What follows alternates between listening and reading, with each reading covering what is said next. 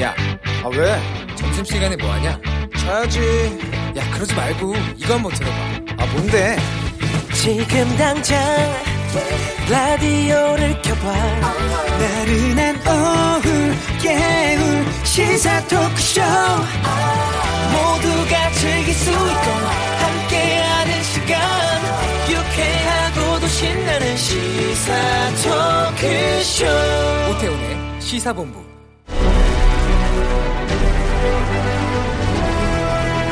김철민의 본부 뉴스.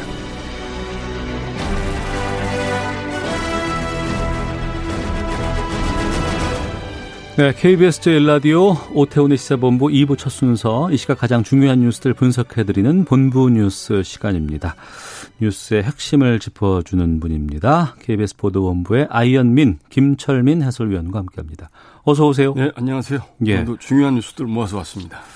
예, 아, 주말 사이에 이 뉴스가 상당히 지금 갑자기 떠올랐습니다. 예. 그 북한에서 지금 코로나 19 관련한 지목된 사람이죠. 그렇죠. 이제 24살 경기도 김포에 거주하는 이제 타- 북한 이탈 주민 탈북민이죠. 예, 예.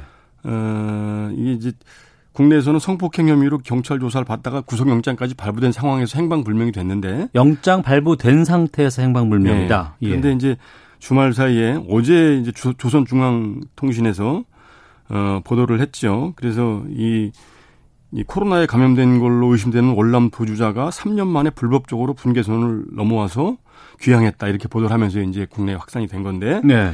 오늘 오전에 합동참모본부가 해당 인물을 특정을 했습니다. 그래서 그 그다음에 이 월북 경로까지 특정을 했습니다. 그래서 이제 오늘 오전에 어 브리핑이 있었는데 해당 인물이 인천 강화읍 월곤리 근처의 배수로에서 어 출발했을 걸로 추정이 되고 해당 인물을 특정할 수 있는 버려진 가방을 발견을 해서 현재 정밀 조사를 하고 있다 이렇게 발표를 했습니다. 네. 그래서 이제 이 군, 군 당국, 그 다음에 경찰 발표 이런 거를 종합을 해보면, 어, 이 탈북자 김 씨가 지난 18일 새벽 2시 20분쯤에 아, 인천 강화읍 월곤리에서 택시에서 내린 게 확인이 됐습니다. 그래서 네. 그 이후에 이제 행방이 확인이 안 되는 건데, 음. 그 일대에서 이제 군 해- 이제 해상 해안 철책 철책을 직접 뚫지는 않았고 철책 네. 아래에 있는 배수로 배수로를 뚫고 한강을 헤엄쳐서 월북을 했을 걸로 추정을 하고 있고요. 음. 이쪽이 이제 우리로 치면 이 강화 또 이제 교동대교 근처인데 네. 여기는 북한하고 이 강폭이 최단 거리가 1.3km에서 2km 정도 되는 데거든요. 그래서 어. 물때가 잘 맞으면 예. 어, 헤엄쳐서 이제 월북을 할 수 있는 충분한 거리고, 어, 과거에 이 경로를 이용해서 탈북을 한 사례들이 종종 있기 때문에, 에, 아마, 그리고 김 씨 자신도 2017년에 이 경로를 이용해서 탈북을 해서 국내 입국을 했거든요. 음. 그래서 아마 그런 경험이 있는 김 씨가, 어, 월곶, 강화도 월곶 근처 철- 철책선 하단부에 있는 배수로를 뚫고, 어, 북한으로 수영을 해서, 어, 저, 탈북을, 아니야, 저, 저, 북한으로 다시 월북한 게 월북을. 아닌가. 예, 그렇게 추정을 하고 있습니다. 예. 문제점들이 좀 많이 보입니다. 첫 번째는 구속영장이 발부된 그 탈북인이 월북할 때까지 경찰에서 확인이 못했던 게 좀 문제가 될 것 같고 그렇죠. 또 하나는 자기가 왔던 곳으로 다시 갈 수 있던 그 빈틈이 계속해서 남아 있다는 것도 확인된 거 아니겠습니까? 예, 이제 경계 실패. 그 다음에 어, 경찰 입장에서 보면은 영장이 발부된 피의자 시- 이제 소재를 시- 네. 파악을 하지 못하고 이제 놓쳤다는 게 문제가 되고요. 더군다나 이제 탈북자들은 이제 보통 이제 동향을 감시를 하고 이렇게 하게 돼 있는데 네. 그리고 이 해안 철책은 이 경계 감시 장비들이 촘촘히 잘 이 설치가 돼 있거든요. 그래서 네. 뭐 CCTV도 있고 그다음에 이열 화상 감지 장비 이런 것도 음. 다 있는데 예, 예. 이런 게 전혀 작동을 안 됐는지 음. 그래서 이제 경계에 대한 책임을 뭐, 뭐 면할 수 없을 것 같고요. 이 철책 아래 배수로가 기본적으로 이제 물이 통과되어 있는 구조기 때문에 이렇게 이제 그 차단 막은 설치가 되어 있는데 네. 철책처럼 이렇게 이제 촘촘하게 경계 장비가 안 돼 있기 때문에 어이김 씨가 이런 취약점을 잘 이용을 해서 아 아마 월북을 했던 걸로 어쨌든 그리 됐 그렇게 됐어도 경찰이나 군 당국에서 경계 실패에 대한 책임을 면하기는 어려울 걸로 보입니다. 게다가 북한에서는 코로나19에 감염된 것으로 의심된다고 얘기를 했거든요. 예. 코로나 확진자가 맞아요? 근데 이 부분에 대해서 오늘 또 방역 당국이 발표를 했습니다. 그, 그, 최근 월북한 걸로 추정되는 20대 탈북민이 그 국내에서 코로나 확진 판정을 받은 적도 없고 네. 접촉자로 분류된 사실도 없다. 이렇게 음. 이제 중앙 사고 수습 대책 본부에서 오전에 브리핑을 했는데 네. 그 구체적으로 내용을 보면 어, 국내 질병관리 전산 시스템에 김 씨가 확진자로 등록돼 있지 않고 또 접촉자 관리 명부에도 등록이 안 돼 있는 상황이다. 우리 어. 쪽 자료로는 전혀 확인이 안 되고 있다. 이렇게 예. 얘기를 했고요. 부연해서 그럼 이 사람이 확진자가 맞다면 이 사람하고 밀접 접촉한 사람들이 있을 거 아닙니까? 그래서 그렇게 접촉자로 분류할 수 있는 사람들 두 명에 대해서 어제 진단 검사를 실시를 했는데 네. 모두 음성으로 나왔다. 음. 우리 방역 당국이 이렇게 밝혔습니다. 그럼에도 불구하고 북한에서는 계속 지금 이 부분을 부각시키고 그래서 이제 북한 쪽에서는 어제 초, 처음에 이제 조선중앙통신이 그 이제 코로나 의심자라고 얘기를 했고 오늘 또 이제 노동신문에서 사설을 통해서 조성된 방역 위기를 타개하자 이런 제목의 사설을 통해서 그 불법 귀향자가 그 검사를 해보니 악성 바이러스 감염자로 의진할 수 있는 그런 결과가 나왔다. 네. 그 이제 이 사, 사건의 심각성을 깨닫고 단호하게 대처하자 이러면서 그 전염병 발생 전파를 차단하기 위한 조치를 최대한 올려라 이렇게 이제, 다, 이제 주문을 하고 있고요. 그렇지만은 뭐 일단 이렇게 북한이 이 탈, 그 탈북자 김 씨를 코로나 어, 발생 원인으로 지목을 하는 뭐 배경에 대해서는 네. 일단 코로나 발생이나 확산, 방역 실패에 대한 책임을 남한 측에 돌리는 의도가 뭐 있다 이런 이제 관측이 나오긴 하는데 아직까지 직접적으로 남한 책임론을 언급하지는 않고 내부 음. 어, 방역 대책만 이제 철저히 하라고 촉구하고 있는 이런 수준입니다. 알겠습니다. 앞으로 대응이 주목한 주목돼야 될 부분입니다. 예. 예.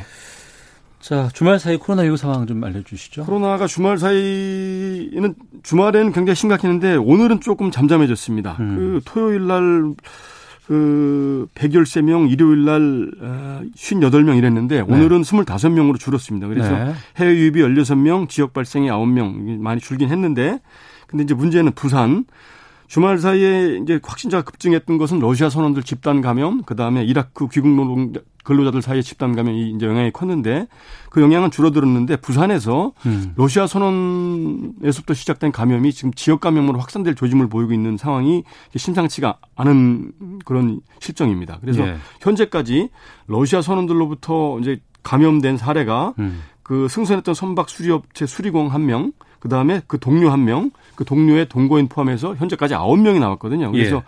그 러시아 선언발 그 해외 유입 그 코로나가 지금 지역 사회로 얼마든지 더 확산될 수 있는 이런 상황이고요. 그 접촉자들 상대로 지금 저 방역 당국이 그 진단 검사를 광범위하게 진행을 하고 있는 상황입니다. 알겠습니다. 박원순 전 서울시장 성추행 혐의로 고소한 피해자 고소장이 온라인에 좀 돌았었는데. 그렇죠. 예. 경찰이 유출자 3명 입건했다고요. 예, 예. 그 이제 애당초에 그 피해자가 고소를 하기 전에 1차 진술서를 피해자 어머니가 이제 다니는 교회 목사한테 기도를 해달라 이런 이제 부탁을 하면서 전달을 했는데 네. 이 오프라인 1차 진술서를 받은 이 목사가 이 진술서를 교회 다른 교회 지인한테 전달을 한 겁니다. 그래서 어. 이제 오프라인으로 이렇게 이제 그 전달이 됐는데 이게 어느 틈에 어느 틈에 온라인으로 확산이 됐거든요. 그래서 이게 오프라인으로 건넨 진술서가 어떻게 온라인으로 확산이 됐는지 이거를 이제 특정하기 위해서 경찰이 온라인에 이 문건을 최초로 게시한 두 명을 특정을 해서 네. 현재 그 목사를 포함해서 세 명을 어, 입건을 해서 조사를 하고 있습니다. 음. 지금 뭐 2차 가해자라든가 뭐 관계자들 조사가 계속되고 있다면서요? 예, 뭐 그, 그 관련된 수사가 여러 갈래로 진행이 되고 있는데요. 2차 가해자들 악성 온라인 게시글을 계속 올려서 비방글을 올린 이런 저 웹사이트 네 곳을 특정을 해서요. 그 서버를 압수수색을 해서 본문과 댓글 작성자들을 특정을 하는 작업 진행하고 있고요. 예. 또 다른 수사는 이제 서울시 관계자들이 그, 그 박 전 시장의 성추행을 묵인 방조했다는 의혹 이 부분에 대해서도 전현직 비서실장 등 비서실 관련 직원 10여 명을 지금 특정을 해서 차례차례 소환해서 조사를 하고 있습니다. 알겠습니다. 자, 본부 뉴스 KBS 보도본부의 김철민 해설위원과 함께했습니다. 고맙습니다. 네, 고맙습니다.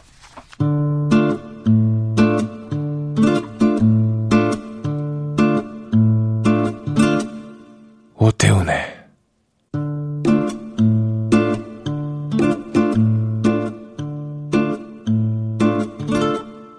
시사본부.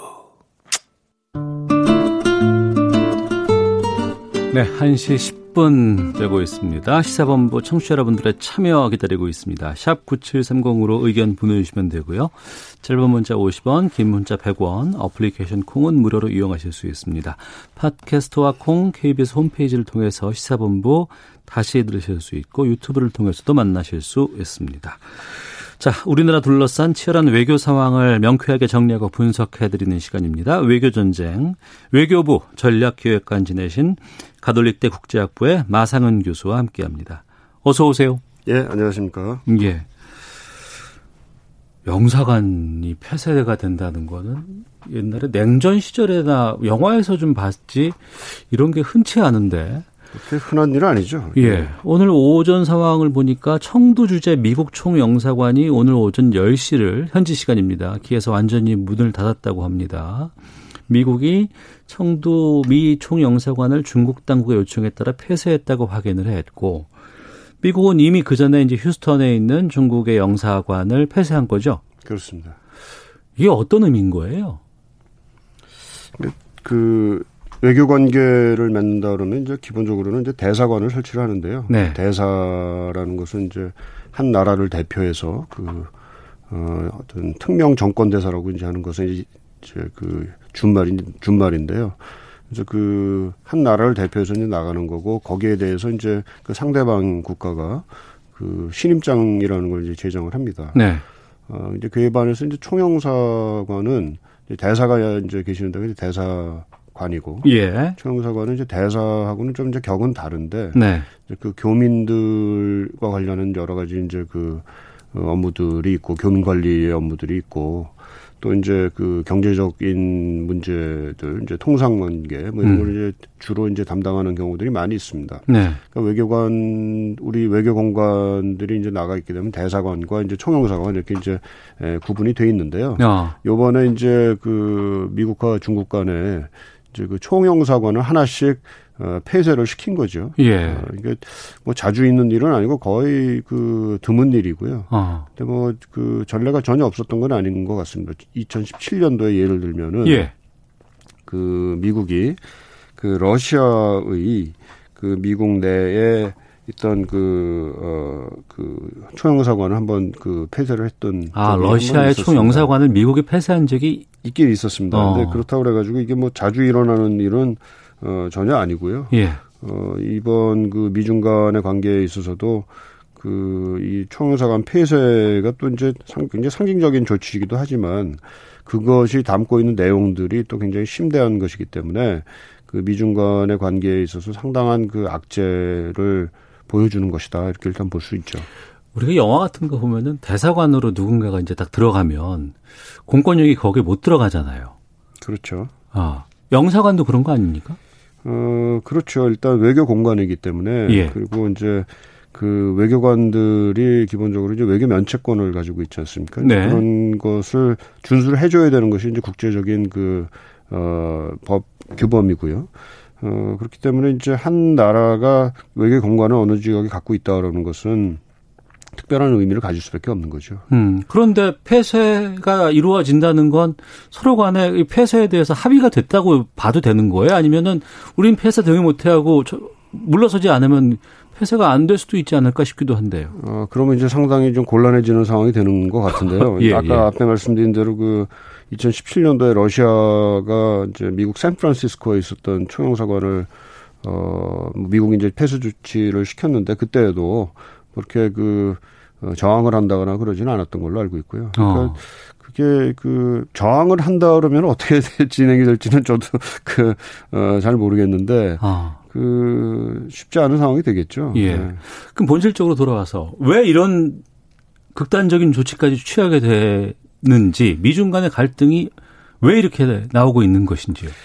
일단 뭐 표면적으로는 지금 미국 정부는 그, 어, 중국의 이제 휴스턴에 있는 총영사관이 그 미국의 그 지적 재산권을 절취하는 그런 그 일종의 뭐, 어, 기지로 이제 사용이 됐다. 어. 뭐 이런 활동들을 이제 활발히 벌였고 이해를 쉽게 하려 그러면 스파이 같은 역할을 했다. 스파이 산업 스파이 활동을 했다. 예. 그런 거죠. 그리고 그런 산업 스파이 활동을 하는 데 있어서의 중심지의 역할을 음. 그 휴스턴 총영사관이 제공을 했다.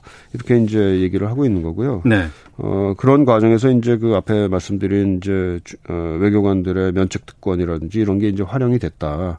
그렇기 때문에 어, 이 공간을 이제 폐쇄시킨 것이다 이렇게 이제 주장을 하고 있는 거죠. 음. 이게 뭐 백신 개발과도 관계가 됐다고 보세요? 뭐 그 지역이 그 여러 가지 이제 그 의료와 관련된 그런 음. 그 연구 단지들이 있고 네. 그래서 뭐 그런 백신과 관련된 그 어, 그 정보들, 연구 정보들을 이제 빼가려고 했던 거 아니냐 이런 이제 얘기들이 지금 나오고 있는 것 같습니다. 그러면 그걸 전제로 간다 그러면 확실한 물증이나 증거가 있는 것인지 아니면 어 지금 내가 대선을 앞두고 있는 트럼프 대통령의 입장에서는 이 중국 과의 갈등 부각이 도움이 될 수 있지 않을까라는 그런 좀 우려도 좀 들기도 하거든요. 예, 뭐 그런 그 분석들이 좀 나오고 있는 것 같습니다. 그 근거가 있느냐. 그, 네. 그 첩보전 뭐 예를 들어서 이제 정보를 중국 정부 중국 그 어, 정부의 그 어, 지시나 뭐 이런 거에 따라서 어, 미국의 그 산업 정보들 이런 거를 이제 빼가려고 했던 것 아닌가 하는 얘기들이 나오는데 뭐 거기에 대해서 우리가 뭐 확실하게 증거가 있느냐 없느냐 얘기를 할 수는 없는 것 같아요. 네. 왜냐하면은 뭐 그런 그 사항들은 상당히 이제 기본적으로 기밀로 분류가 돼 있을 거기 때문에 음. 우리가 뭐 어, 미국 정부에 있다고 지금 얘기를 하는 건데 있느냐 없느냐 우리가 지금 여기서 예, 있다 없다를 예. 얘기하기는 좀 어려운 것 같고요. 예. 다만 이제 미국 정부는 그뭐 수년 전부터 사실 그 중국에 의한 중국 정부가 사실상 이제 그 뒤에 또 중국 정부 특히 이제 중국 인민해방군 이런 그 조직이 개입이 돼 있는 상태에서 미국의 그 여러 지적 재산권을 어, 빼가는 거, 절취해가는 어. 거, 뭐 해킹 같은 거 하는 거 이런 거에 대해서 상당히 이제 우려를 해왔었습니다. 그러니까 예. 어, 뭐 단지 뭐 요번 휴스턴 그 청영사관 얘기만 하면서 이게 나온 건 아니고 상당히 오랫동안 이제 걱정을 해오고 또 경고를 해오고 했던 사안이었는데 음. 이번 경우에는 이제 특별하게 그 어떤 그 가시적인 그 행동을 취했다라는 점에서 상당히 좀 또 어, 중요한 그 어, 일종의 그 분기점이 되는 어, 것 같습니다. 네. 미국의 이러한 조치에 대해서 중국의 반응이 또 상당히 중요할 것 같습니다. 또 그들의 입장도 있을 것이고 주장도 나올 것 같은데 중국의 대응은 어떻게 보고 계셨어요? 어, 중국은 뭐 일단은 저 그런 그 어, 지적재산권 절취 문제, 스파이 활동 이런 건 뭐, 그 일단 부인을 하고 나오는데요. 네. 그, 그리고 이제 그와 동시에, 그 앞에서 말씀드린 대로 이게 그 미국의 행동이 좀 그 멈췄으면 좋겠다라는 이제 그 일종의 제안 같은 것도 했고요. 또 동시에 그 미국이 어 앞에서 말씀하신 대로 이제 그 대선 국면에서 그 트럼프 대통령의 재선을 위해서 이런 것을 만들어내는 거 아니냐 하는 그런 이제 그 complain 같은 것도 지금 불만들도 이제 그 직간접적으로 얘기를 하고 있는 상황이고요. 또 가장 이제 뭐 가시적으로는 미국의 그 휴스턴 중국의 휴스턴 총영사관 폐쇄에 맞서가지고 네. 어, 중국 내에 있는 미국의 어, 총영사관 특히 지금 청두에 있는 그 총영사관을 폐쇄하라는 조치를 어, 취했고 지금 말씀하신 대로 좀 전에 말씀하신 대로 이제 미국도 그 폐쇄 조치를 지금 오늘 아침 완료를 한 걸로 지금 나오고 있습니다. 그러면 어, 휴스턴 총영사관 또 청두 총영사관 양국에서 그거 하나 폐쇄되고 일단락이 되는 건 아닐 것 같거든요. 이후의 상황은 어떻게 보세요? 글쎄 뭐 예측하기 어려운데요. 예. 그 일단은 뭐 하나씩 그 문을 닫는 걸로 끝난 일단은 뭐 일단락이 된 것 같은데 음. 그 향후 뭐 트럼프 대통령도 그 언급을 한 내용이 뭐 더 폐쇄할 수도 있다 이런 네. 그 가능성을 지금 열어놓은 상태이기 때문에 음. 뭐그 전혀 그 가능성이 없지 않은 건 아니다 이렇게 볼 수가 있을 것 같고요. 네. 뭐뭐 뭐 보도가 나오는 내용들을 보게 되면은 사실은 뭐 휴스톤 총영사관 어을 뭐 일부 딱 집어가지고 이제 그 폐쇄를 시켰습니다만 미국 정부가요. 네. 그 사실 더 이제 심각한 것은 뭐 샌프란시스코 총영사관이라든지 그러니까 어. 조금 더 미국의 그 techno tech 기업들이 이제 몰려 있고 예. 연구들이 활발하게 진행되고 이런 단 이런 지역에서의 미국 절, 미국의 지적 재산권을 어, 중국이 절취하는 행위들이 훨씬 많기 때문에 네. 사실은 그런 지역을 더 염두에 두고 있었는데 음. 이제 아무래도 이제 중국 어, 계 인원 그 인구들이 그쪽에 많이 있고 네. 또 여러 가지 이제 파장들을 고려해서 그나마 조금 그 파장이 약한 가능성 약할 거라고 생각이 되는 휴스톤을 휴스톤 청영사관을 어, 폐쇄한 거 아니냐 뭐 이런 분석들도 나오고 있는 바가 있습니다. 아 그래요. 미중 간의 갈등이 우리로서는 상당히 부담이 됩니다. 네, 그렇죠. 어디 편을 들기도 뭐하고 그렇다고 어디를 비난하기도 상당히 좀 우리는 곤란한 입장이 됐어요. 그렇다고 가만히 있자니 가만히 있지도 못하게 되는 상황이 여기저기서 야 우리에 대해서 너 어떤 의견이야라고 얘기를 하고 있는 것 같습니다.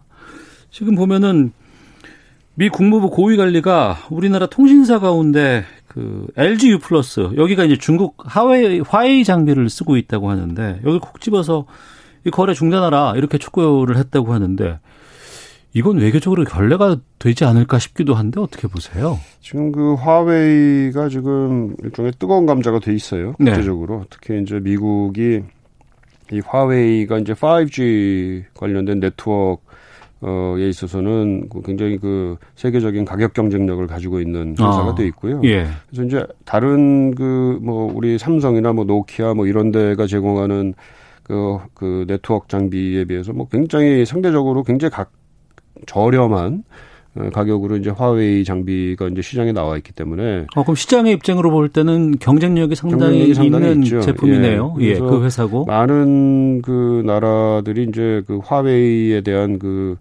매력을 느끼고 있었던 또는 이미 이제 그, 어, 구매를 해서 장비를 음. 이제 사용하고 있었던 상황이었어요. 근데 네. 이제 그 화웨이가 제공하는 네트워크가 어, 잠재적으로 그 보안에 문제가 있을 수 있다라는 어. 것을 이제 미국이 이제 얘기를 하는 거죠. 그러니까 이게 5G 네트워크라는 것은 뭐 사물 인터넷이라든지 뭐, 예. 뭐 자율주행 차라든지 이게 그냥 그뭐 컴퓨터와 컴퓨터를 연결하는 수준의 문제가 아니라 우리도 디지털 뉴즈를 했을 때 5G를 상당히 좀 중점적으로 지금 다루고 있거든요. 그러니까 앞으로의 예. 미래 사회에 있어서 산업 문제 뭐 여러 가지 차원에서 이제 그 어 일종의 그 산 사회의 중축 그 그 신경 중추를 이룰 수 있는 그런 가능성을 가지고 있는 것이기 때문에 굉장히 중요한 것이라는 거죠. 그리고 네. 근데 그러한 그 네트워크에 조금이라도 이제 그 보안상의 문제가 생기게 되면 그것은 단지 그 경제 차원의 문제가 아니라 국가 안보 차원의 문제로까지도 갈 수 있다라는 어. 것이 이제 미국의 그 우려고요. 예. 근데 이제 그 5G 그 화웨이가 생산하는 그 5G 그 장비가 과연 문제가 있느냐 없느냐 하는 게 지금 이제 그 도마 위에 올라 있거든요. 그래서 그걸 가지고 평가를 하고 거기에 따라서 이제 대처를 하겠다라는 게 이제 여러 국가들의 이제 입장이었어요. 네. 근데 5G 네트워크 자체 화웨이의 5G 네트워크 자체가 지금 뭐 그 무슨 뭐 그 backdoor라고 그래 가지고 정보를 빼내는 뭐 그런 프로그램이 심어져 있지는 않은 걸로 지금 일단은 평가들이 되고 있는데 어. 문제는 그게 언제라도 심어질 수 있는 가능성이 있다. 그러니까 예. 5G 그 네트워크 화웨이의 5G 네트워크 그 시스템이 조금 좀 엉성 그 엉성한 그 특징을 가지고 있는 모양이에요. 저도 잘 그 전문가가 아니었고 정확하게 모르겠습니다만 그렇기 예, 때문에 예. 그렇기 때문에 가격 가격에 있어서는 상당히 이제 저렴한 게 있고 아, 예. 그러다 보니까는 이제 그러한 잠재적인 위험성을 가지고 있다는 것을 이제 미국이 그 포착을 하고 다른 나라들이 이제 가급적이면은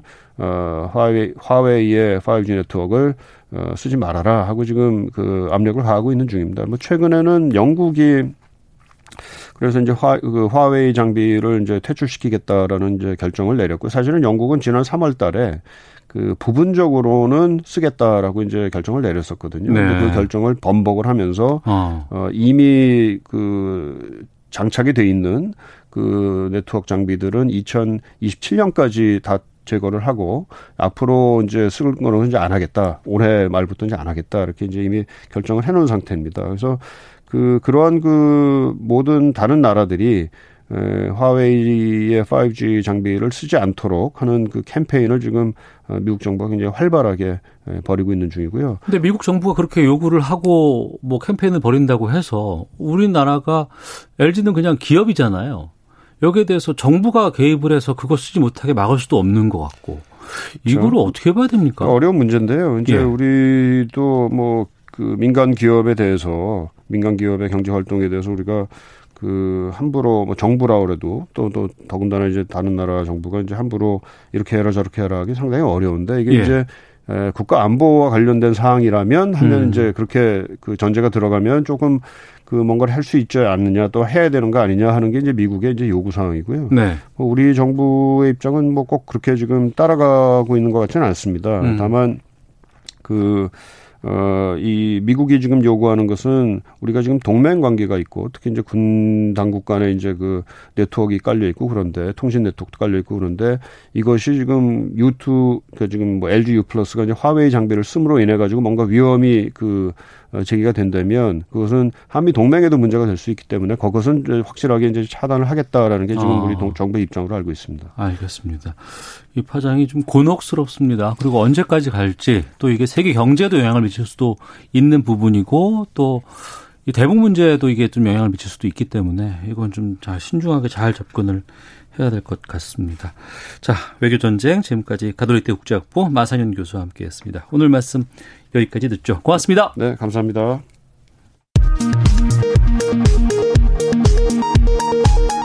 헤드라인 뉴스입니다.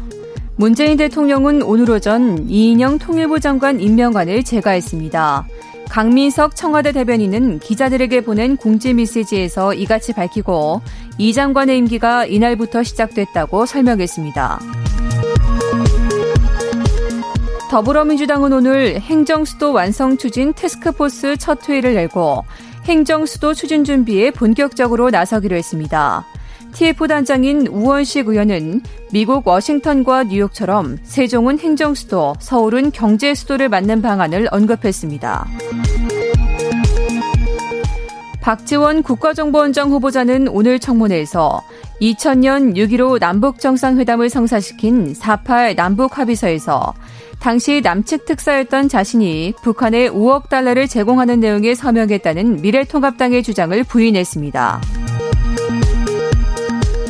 법무부 산하 법무검찰개혁위원회가 오늘 검찰총장의 권한을 축소시키는 방안을 내놓습니다. 검찰총장의 수사지휘권 분산, 검사 인사 의견 진술 절차 개선 등입니다. 지금까지 헤드라인 뉴스 정한나였습니다. 이어서 기상청의 송소진 씨 연결합니다.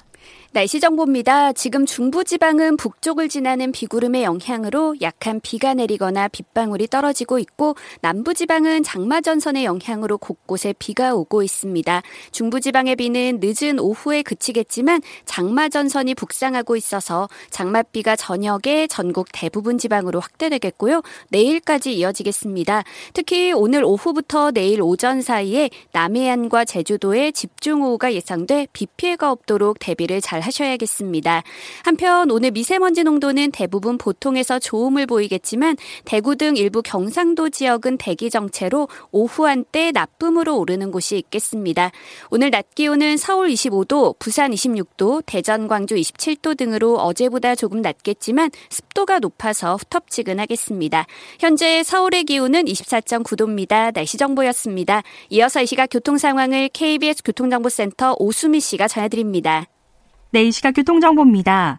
장마비에 지반이 약해진 곳들이 많은데요. 도로 곳곳이 움푹 파여 있는 포트홀을 주의하셔야겠고요. 또 비가 올 때는 속도를 충분히 줄이면서 감속 운행해 주셔야겠습니다. 현재 경부고속도로 서울 방향은 옥천 3터널에서 1터널까지 2차로를 막고 긴급 노면 보수 공사를 하고 있습니다. 지장을 받아 주변으로 혼잡하고요. 더 가서는 기흥에서 수원, 양재에서 반포 쪽으로 차들이 많아 막히고 있습니다. 서울 외곽고속도로는 일산에서 판교 방향, 계양에서 송내까지 5km 구간에서 정체고요. 또 수암터널 4차로에는 화물차가 고장으로 멈춰서 있습니다. 지장을 받아 조남분기점부터 막힙니다. 서울 시내에서는 강변북로 구리 방향, 양화대교 부근에서 있었던 사고 여파가 남아 가양대교부터 속도가 떨어져 있습니다.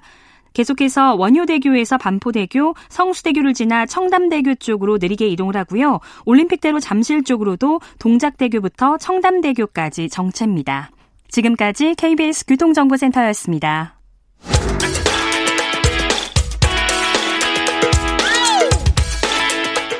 오태훈의 시사본부는 여러분의 소중한 의견을 기다립니다.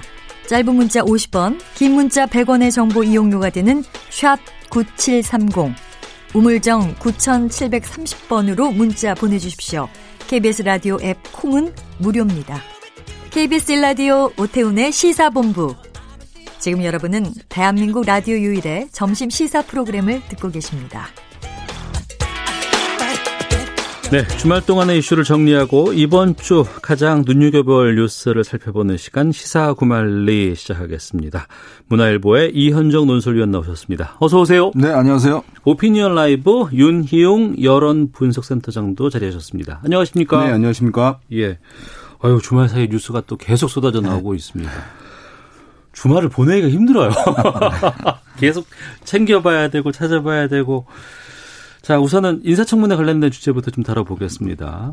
그, 아, 그리고 조금 전에 문재인 대통령이 어, 이인영 통일부 장관 임명한 제가 했다는 뉴스가 떴는데요. 그, 이인영 장관, 이제 장관이죠. 인사청문회 관련해서 태영호 의원과 이인영 장관 사이에 오간 공방이 상당히 좀 뜨거웠습니다.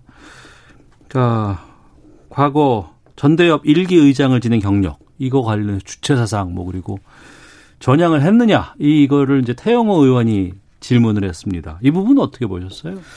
아무래도 이제 통일부 장관 후보자였기 때문에 네. 사실은 네. 이제 어떤 앞으로 통일 정책을 수행하는 데 있어서 여러 가지 어떤 정치적인 견해 또 특히 이제 대북관 같은 경우 아무래도 뭐 중요하다 보니까 인사청문회에서 저는 뭐 충분히 질문할 수 있다 고 봅니다. 네. 특히 이제 어 전대협이 1987년도 어 아무래도 60항쟁을 주도했던 학생운동 단체고 어, 당시에 이제 여러 가지 어떤 그 대중운동 체계로서 이제 그 전까지만 하더라도 사실은 이제 학생운동이 주로 이제 아, 소수 집단이라든지 이런 어떤 형태로 이루어져 왔는데 네. 전대협부터는 어떻게 보면 전국적인 대학생, 총학생의 어떤 연합적인 단체로 이루어졌거든요. 음. 근데 이제 그 문제는 이제 이것이 그때 당시에 이제 뭐 주체 사상이라든지 또 반미 문제라든지 이런 것들에 대한 논란이 됐기 때문에 네. 당시 이제 일기 의장을 했던 어 이인영 후보에게 이제 물어본 건 뭐 저는 당연한 거라 봅니다. 또 이인영 후보도 당시에 그 답변에서 본인은 주체 사상을 신봉한 적도 없고 음. 또 신봉하고 있지도 않다. 네. 이렇게 이제 아주 선을 그어서 이야기를 했기 때문에 뭐 이 문제는 뭐 이 상황으로 끝난 걸로 보여지는데 문제는 이제 이 청문회 과정에서 어 이제 여당 의원들이 태영호 의원에게 왜 이런 걸 질문하느냐 음. 이게 사상 검증 아니냐 뭐 이런 걸 사실은 이제 공세를 했고 어 이 북한에서 아직 남쪽으로 넘어온 지 음. 얼마 안 돼서 남쪽 민주주의를 잘 모르는 것 같다라는 거에 조금 이제 인신공격적인 이야기 등을 해서 이것이 여전히 논란이 되고 있는 것 같습니다. 네. 윤영 센터장까지는 어떻게 보셨어요? 예. 뭐 말씀하신 대로 이제 뭐 전대협 등 학생운동 세력이 이제 주체 사상에 좀 경도됐다 이런 것들은 여러 이제 증언들에 의해서 일정 부분 사실인 것으로 뭐 확인되고 있는 것이니까 뭐 의혹이 있는 분들도 있긴 할 텐데 이것이 어, 이미 이제 30년도 훨씬 지났던 지난 음. 일이거든요. 네. 그리고 이 사람들이 이제 어, 정치권에 들어와서 이제 활동한 사람들 같은 경우에는 뭐 그때 여부를 떠나가지고 어쨌든 국민들로부터 아니면 지역 유권자들로부터 선택을 받아서 의정 활동을 이제 하고 있는 그런 상황이니까 어. 어 그러면 뭐 일정 부분 국민들 같은 경우에 수용 수용성이 됐고 이해가 돼 있다는 부분이라고 하고 생각할 수 있거든요. 그때 네. 일들이 지금에 크게 뭐 중요하거나 관여되는 어, 상황이 아니다라고 하는 인식이 형성되어 있는 것인데 어, 태영호 의원이 어쨌든 전환을 했느냐 것은 본인 내면에 있는 어, 어떤 뭐 양심이든 사상이든 이것은 이제 확인해 보고 보겠다고 하는 것이니까 사실 이제 민주주의 국가에서 헌법상에서 보장되는 권리를 침해하는 것이라고 비판이 충분히 있을 수 있는 것이거든요. 네. 그런 면에서 어떤 이제 좀 고차원적으로 대북관이 어떠냐, 대북 정책에 대해서 어떻게 생각하느냐라고 물으면서 이것들을 확인하게 되고 질문하게 된다면 상관없는데 직접적으로 어, 전환을 했느냐, 네. 전향을, 네. 전향을 했느냐라고 예, 예. 이제 질문을 한 것이니까 그것이 아마 정서에 반감을 불러일으키는 측면 측면이 있었다고 할 수 있겠고요. 그래서 최근에 일각 음 그 탈북 정치인들이 있는데 약간 이제 어, 정보를 어쨌든 독점하고 있다는 생각에서 뭔가 과도하게 얘기를 한다거나 그것이 사실과 아니게 드러나는 일, 또 이런 청문회 과정에서 나타났던 발언들, 이런 부분들이 있기 때문에 저는 어, 국민들의 기본 정서, 바뀐 사회의 흐름과 같이 갈 수 있도록 어 당의 어쨌든 지도부에서도 이런 이제 탈북 정치인들의 그런 메시지나 표현들 이런 것들에 대해서는 함께 저는 뭐 얘기를 통해서 국민들의 또 다른 사회 갈등으로 어 나, 확산되지 않도록 하는 것들은 일정 부분 필요하지 않을까 생각됩니다. 네. 이인영 통일부 장관 또 오늘 오전에 있었던 박지원 국정원장 후보자 모두가 다 정치인이고 그리고 이제 뭐 30년 전에 이런 검증 그리고 50여 년 전에 이제 학력 검증 이게 또 지금 계속해서 논란이 되고 음. 있어요. 이게 또 어떻게 이게 해야 되는 건지 좀 고민이 돼요. 근데 이제 그만큼 어떤 면에서 보면 우리가 정말 민주주의 나라라는 걸 반증하고 있는 거 아니겠습니까? 네.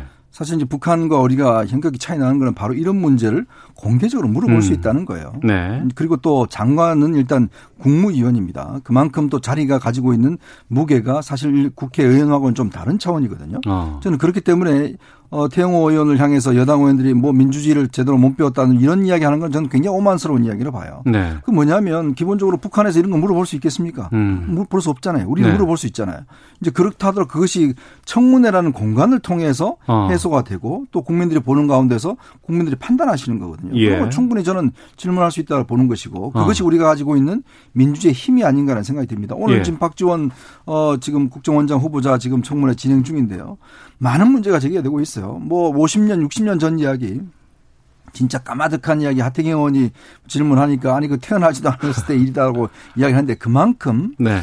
국무위원, 국정원장 이런 자리들이 굉장히 엄중하고 그런 어. 것들을 따져봐야 된다. 네. 사실 이제 뭐 일- 여당 일각에서 야 이런 너무 개인사를 따지는 청문회가 필요한가라고 이야기를 하는데 네. 사실은 미국 같은 경우는 보면 이미 그 신상 정보 같은 경우는 이미 그 어떤 청이 따로 있습니다. 거기서 굉장히 세밀하게 조사를 하기 때문에 실질적으로 청문회에서 그런 이야기를 하지 않을 수가 다른 이야기를 충분히 할 수가 있는 거예요. 음. 근데 우리 같은 경우는 모든 걸 청문회에서 다 해야 되니까 예. 그런 것도 저는 충분히 검증을 해야 된다 고 보는 것이고 그렇게 해야지만이 음. 국민들을 볼 때도 장관에게 어떤 임무를 맡기는 어떤 마음이 들지 않을까 저는 그런 생각이 들거든요. 그렇기 때문에 저는 이게 우리가 2000년 이후에 쭉 청문회를 해왔던 나름대로의 어떤 그 청문회 가지고 있는 하나의 힘이 아닌가 저는 어, 그렇게 봅니다. 오히려 민주주의에서의 청문회의 힘이다. 네, 다만 이제 이게 다 오픈되어 있는 상황에서 이제 미디어에서 자극적인 이슈를 또 확산시키는 것으로 연결이 되는 것인데 일종의 이제 색깔론이라는 지적에서 자유로울 수 없는 것이잖아요. 과거 냉전 시대에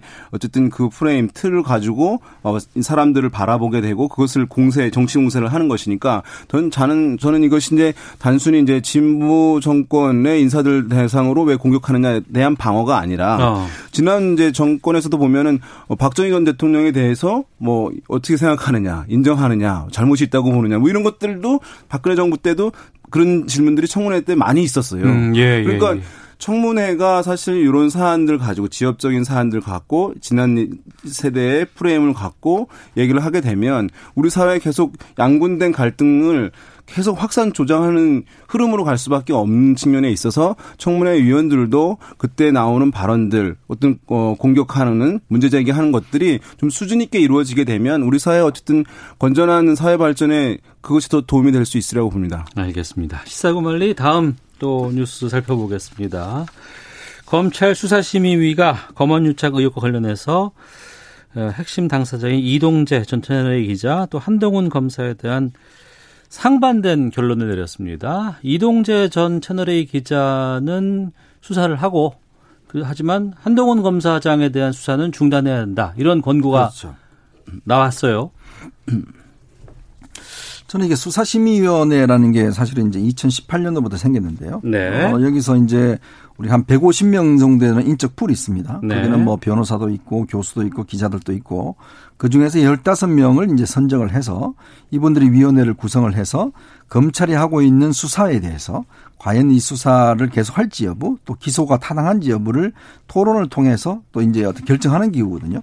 근데 물론 이게 강제성이 있는 게 아닙니다. 그냥 권고. 네, 공고적 기능인데 이게 예. 사실은 문물 검찰 종장 시절에 생긴 이유가 워낙 검찰 권한이 이제 기소 권한이 세다 보니 일반인의 시각에서 좀 보자라는 어. 측면에 생겼고 지금까지 여덟 차례에 걸친 수사 심의 결과를 내놨고 이것이 다 이제 검찰이 그대로 따라서 했어요. 네. 그 지난주에 있었던 이 수사 심의 같은 경우도 지금 뭐 워낙 이슈가 되고 있는 검언 유착 의혹 바로 이 부분 관련된 이제 이야기 있었고 또 여기서 각각의 양측이 각각 자기 주장들을 다 펴고 자기 어떤 내용들을 다 공개를 했습니다.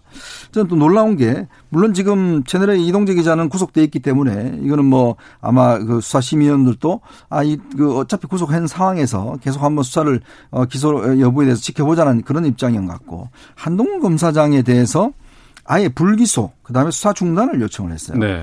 그러니까 그동안 보면 이미 그 영장에도 보면 검찰과 언론과의 어떤 관계 회복 이런 이야기도 있고 또 그동안 중앙지검 수사할 때 검언유착이라는 이야기가 계속 나왔지 않습니까?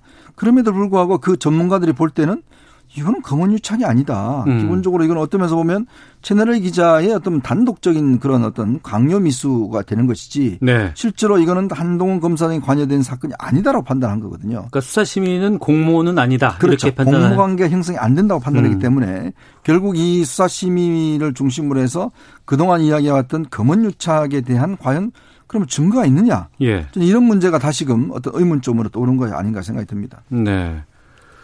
윤희영 센터장께서는요.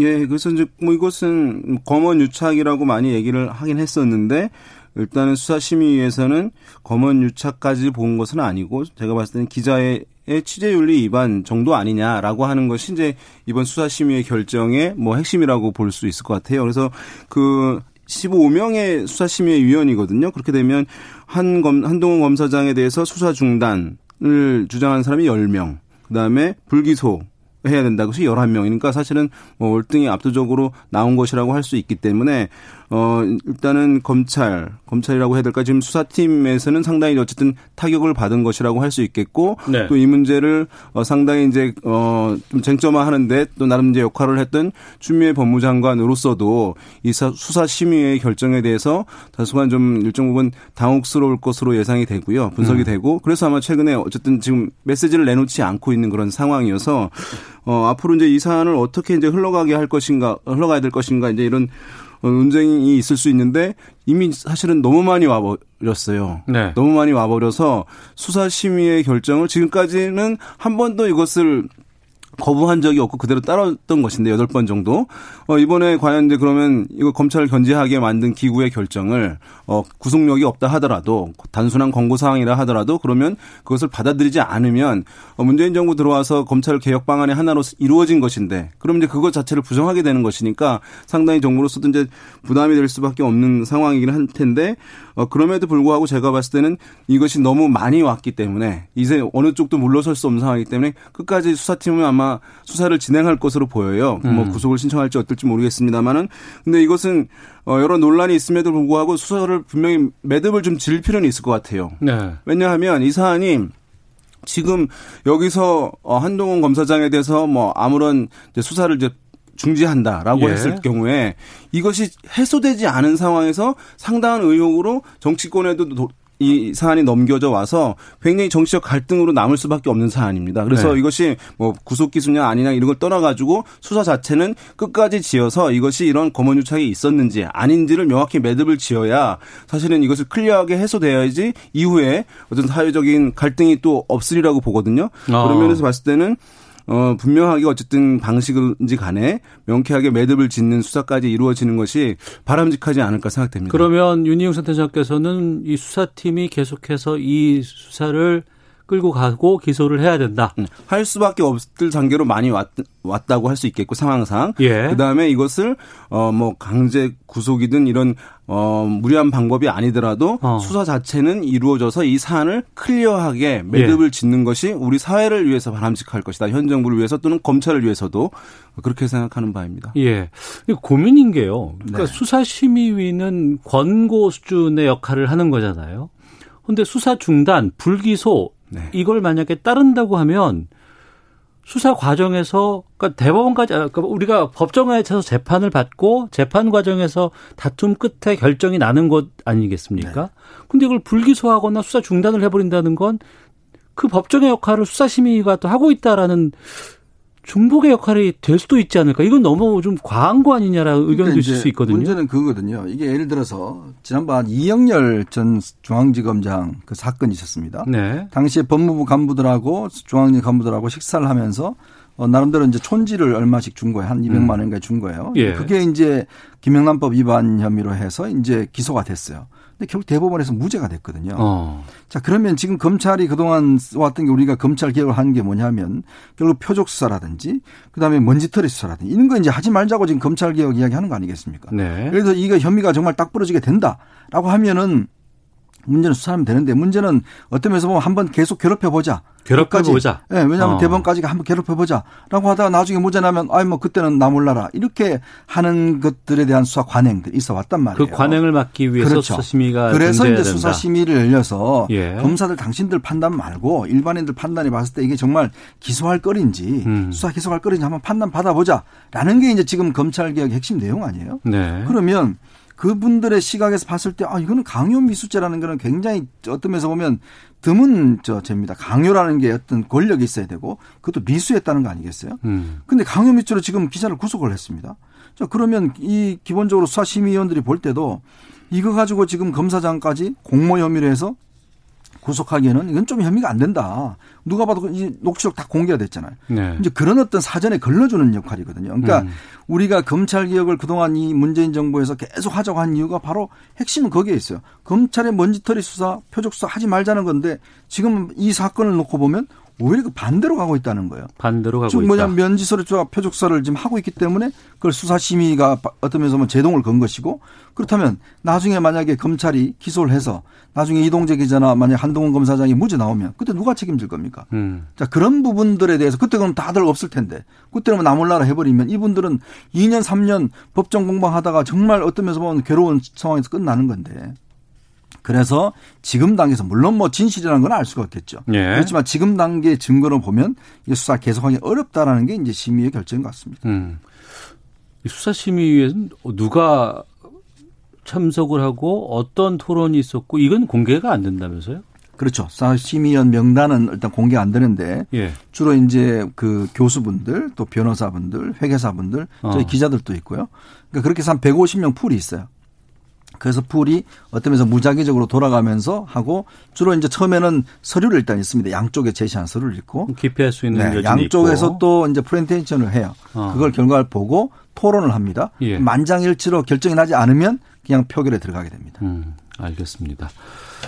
논란은 상당 부분 계속될 것 같다는 생각이 좀 들고요. 게다가 또 이재용 그 부회장이라든가. 네. 아, 이런 쪽에서 수사심의가 좀 받아들여진 것이고 알겠습니다. 음, 지금 어쨌든 이제 이 사안 같은 경우는 국민들이 아, 매우 이제 관심을 갖는 사안은 아니라고 봐요. 왜냐하면 다른 사안들처럼 뭐 우리나라 경제와 관련하는 문제라든가 뭐 이제 코로나 관련한 문제라든가 이런 것들이 아니기 때문에 그리고 이루어지는 사안들이 너무나 사안이 복잡해요. 왜냐하면 수- 수사 심의회도 있고 수사 자문단도 있고 그 안에서 검찰총장도 있고 서울중앙지검장도 있고 법무부 장관도 있고 네. 이런 상황에서 너무나 복잡한 이제 현안인 것인데 어. 국민의 생활과 사실은 직결되는 사안은 아닙니다. 네. 그럼에도 불구하고 이것이 어, 정권의 안정을 위협하는 상황, 또 검찰의 신뢰를 저해하는 이런 상황까지 지금 갈등이 첨예하게 극화되고 있는 그런 상황이고 정치권으로까지 갈등이 비화되고 있는 상황이거든요. 그런 면에서 봤을 때는 어 제가 아까 말씀드린 대로 수사심의회의 결정과는 다르다 하더라도 음. 매듭을 분명하게 짚고 나서 국민들을 편안하게 해야 되는 것이 필요하다고 생각합니다. 알겠습니다. 아, 두 분께서 달리 입장을 좀 보이고 계시는데요.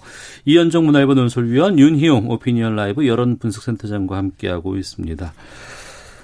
아, 이제 한 달 남았네요. 어, 민주당의 전당대회 제주도당 대의원 대회를 지난 주말 시작했습니다. 본격적인 당권 레이스에 돌입을 했는데 3파전이 됐습니다. 이낙연 후보는 경험, 김부겸 후보는 영남 지지, 또 완주, 아, 박주민 후보는 소통, 또 젊다는 것 이것을 지금 강조하고 있습니다. 어떻게 보셨는지 윤희영 네. 센터장께서 먼저 말씀해 주시죠. 네, 일단은 이제 이낙연 후보, 김부겸 후보의 이제 양강 구도에서 뭐 외초는 이제 이낙연 후보가 월등히 이제 앞서 압도적으로 승리할 것이다라고 하는 어 전망이었는데 김부겸 후보가 뛰어들면서 전당대회의 쟁점이 어, 누가 더 어, 적합하냐라고보다는 임기를 다 맞추냐 마, 마느냐라고 한 것이 이제 전당대회의 주요한 쟁점이 되게 되면서 어 김부겸 후보가 일정 부분 이제 어, 선전을 하게 되면서 경쟁 구도가 만들어지는 것 아니냐라고 하는 평가가 있었는데 여기에 어, 이주민, 어, 박주민 후보가 이제 참여를 하게 된 것이거든요. 네. 이 상황에서 보면은 전당대에서 민주당 전당대에서 가장 중요한 것은 친문 어, 당원들. 그러니까 문재인 대통령의 열성적인 당원들의 표를 누가 가져가느냐가 핵심이에요. 예. 그런데, 아, 이낙연 후보는 이 정권에서 총리를 했기 때문에, 어, 당연히 친문주자 아니야라고 생각하시는 분들도 있겠습니다만, 사실은 이제 박주민 후보가 더, 더 어, 친문 성향이 강하다라고 하는 평가가 이제 당내에 있는 상황이기 때문에, 지난번 전당대회에서 박주민 후보가 나왔습니다만, 최고위원으로 1위를 했어요. 초선이지만 최고위원이 됐고 그렇습니다. 또 그것도 1위로 최고위원을 했어요. 그러니까 만만치 않은 저력을 가지고 있는 상황이니까 박주민 후보의 등장이 과연 이낙연 후보의 표를 어느 정도 갉아먹을 것이냐가 어. 이제 지금 쟁점이 되는 상황이거든요. 예. 그러면서 봤을 때 지금 박주민 후보의 등장으로 인해서 상당히 뜨거워진 것은 틀림없어 보이고 음. 그런 상황에서 뭐 이낙연 후보가 여전히 우세한 가운데 어 상당히 이전 비해서는 그 사- 후보들 간의 격차는 상당히 줄어들 것으로 전망이 됩니다. 네. 이현정 노설위원께서는요. 그 지금 이제 관건은 이제 이게 사실 코로나 국면이다 보니까 이게 지금 그 대중 전당집 전당대회라든지 이런 걸 잘 못하게 되면서 어. 사실은 이게 지금 그 온라인으로 이제 투표를 한다든지 예. 이렇게 되면서 사실은 어떤 쟁점 부각이나 이런 게 어떤 예전에 어떤 당대표 선거보다 굉장히 약한 면이 있어요. 그러니까 흥행 면에서 이 코로나19라는 상황은 악재죠. 그렇죠. 예. 그러다 보니 기존의 어떤 당원들을 확보하고 있는 사람, 조직력이 강한 사람, 그 다음에 온라인에 강한 사람, 이런 그 후보가 굉장히 선전할 가능성이 있습니다. 그런 면에서 보면 지금 일단 처음에 이낙연, 김부겸 양자 구도였다가 박주민 초선 의원이 지금 이제 이번 재선이죠. 뛰어들게 되면서 결국 이제 이게 상황 자체가 상당히 급변을 했어요. 어. 왜냐하면 이 박주민 의원 같은 경우는 이제 이게 사실은 온라인 쪽, 그다음에 권리당원 쪽 이쪽에 표가 간단치 않아요. 네. 제가 볼 때는. 그 그리고 또 더군다나 친문 성향이 굉장히 강하고 또 그동안 해온 걸 보면 어 물론 뭐 당내에서는 왜 출마했냐라고 이제 많이들 이야기하는데 물론 본인은 이제 여전히 정치적인 몸값을 높이고 뭐 그런 차원에서 충분히 할 수 있다고 봤기 때문에 과연 이 표를 어디 표를 갉아먹느냐에 대한 문제도 있을 거예요. 네. 즉 이제 이낙연 후보가 갉아먹는 것이냐 아니면 김부겸 후보의 표의 결집도를 떨어뜨릴 것이냐 왜냐하면 최근에 김부겸 후보가 굉장히 친문 성향의 어떤 그 지지자들의 맞는 이야기를 많이 하고 있거든요 구애를 어, 많이 하고 있습니다. 구애를 많이 하고 네. 있다. 그러니까 그런 면에서 본다면 어 김부겸 후보의 표의 결집도 이런 것들이 상당히 떨어질 가능성 음. 이것도 좀 저는 엿보고 있습니다. 그러니까 민주당이 이제 전당대회 경선 룰을, 룰을 보게 되면 전국 대의원 투표가 45% 들어가고 전국 네. 대의원이 그다음에 권리당원이 40%가 들어가고 예. 당원 여론조사가 5%를 들어가고요. 예. 이제 일반 국민 여론조사도 들어가긴 하는데 그것이 10%밖에 안 돼요. 어. 그러니까 실질적으로 대의원도 당원이고 권리당원도 당원이고 당원도 당원이잖아요. 그러니까 어, 실질적으로 당원들이 결정하는 것이거든요. 그러니까 일반 국민들을 대상하는 여론조사와 달리 당심이 상당히 중요하게 움직이는. 10%밖에 안 들어가는 것이니까 그런 면에서 봤을 때 어, 지금 이낙연 후보 같은 경우는 어쨌든 대권 주자 1위를 달리고 있는 상황이기 때문에 어, 일반 국민 여론조사가 많아진다면 많아질수록 더 유리했을 텐데 지금 10%밖에 안 되는 상황이고 지금 당원들 특히 온라인에서 활동력이 강한 당원들이 영향력이 클 수밖에 없다는 점에서 이제 어, 박주민 후보가 뭔가 이제 의회 결과를 도출하는 것 아니냐라고 하는 이제 시각도 있긴 한데 워낙 좀 늦게 이제 뛰어든 상황이고 또 하나의 논리는 뭐냐 하면 그렇다고 한다면 이낙연이라고 하는 대권 주자를 네. 전당대에서 과연 흠집이 나게 놔두는 것이 맞느냐라고 하는 이제 반대 논리가 당내에 작동을 하더라고요. 어. 그래서 이제 과연 이제 그런 흐름 중에서 변화를 택할 것인지 또는 임기를 다 채우는 안정감 있는 후보를 택할 것인지 아니면 대권 주자의 대세론을 인정해 줄 것인지 이러한 각각 세 개의 논리가 충돌되면서 어쨌든 전당대회가 치러질 것으로 보입니다. 일주일 전만 해도 박주민 의원이 출마를 할까? 라는 그렇죠. 궁금증도 많았고, 아, 설마라는 의견도 많았고, 40대 재선 의원이 당 대표를 여당에 176석을 이끄는 이랬습니다만 일주일 지난 지금은 계속해서 지금 주된 화두로 떠오르고 있는 거는 상당히 좀 관심을 좀 끌는 거 끄는 것 같아요. 이게 사실은 민주당의 어떤 그 뭐라 그럴까요 조직의 변화 이게 어. 상당히 있어요. 왜냐하면 이번 총선을 잘 보시면 알겠지만 민주당이 이제 예전부터 어떤 온라인 쪽으로 굉장히 많이 당원을 강화시켜 왔거든요. 그리고 이제 권리 당원들 이 강화시켜 왔는데 문제는 이분들이 굉장히 어떤 친문 성향의 어떤 열성적인 지지자들이 많이 결집되다 보니까 실제로 지역구에서도 이번에 후보 정할 때 사실 굉장히 많은 영향을 미쳤습니다. 음. 실제로 보면 어, 이 그 똘똘 뭉친 친문 지지자들이 어느 특정한 후보에 대해서 밀어주기를 많이 해서 그러니까 그런 성향의 후보들이 많이 경선에서 올라왔어요. 네. 이제 그런 걸로 비춰보면 민주당이 예전처럼 어떤 좀 온라인 말고 이제 어떤 오프라인 당원이라든지 기존의 어떤 지지층이 상당히 변화가 있다는 거죠. 변화가 있다는 게 뭐냐면 결국은 적극적으로 참여하는 소수에 의해서 당이 움직였을 가능성이 있다는 거거든요. 그러니까 네. 이게 한편으로 보면 이 온라인 시대가 되면서 그런 부분에 어떤 긍정적 효과도 있지만 또 한편으로 부정적 효과도 있는 것 같아요. 왜냐하면 소수의 단결된 사람들이 어떤 할 경우에 어, 당대표도 만들 수가 있고 후보도 만들 수가 있고 이렇다. 그러면 이 사람들은 결국 지지를 얻기 위해서 굉장히 강성 어떤 정책이나 이런 것들을 추구할 수밖에 없다고 보면 이게 당 앞으로의 방향이 어떤 면에서 굉장히 강경한 쪽으로 갈 수밖에 없는 구조적인 어떤 결함들 이런 것도 가지지 않겠는가. 네. 저는 그런 생각에서 보면 과연 이게 어떤 바람직한가라는 좀 솔직히 회의적인 시각도 있습니다. 석 달 전4.15 총선 때만 해도 176석 지금 네. 뭐 음. 압승을 거둔 지금 여당입니다만 이제 새로운 당 대표는 내년 4월 재보궐 선거 네. 그리고 대통령 선거까지 치러야 한 막중한 역할을 갖고 있습니다. 거기에 지금 이낙연 후보 같은 경우에는 본인이 직접 대권을 지금 떼야 되는 입장이기도 하고 이 차기 당 대표 적임자에게 요구되는 역할 뭐라고 보세요?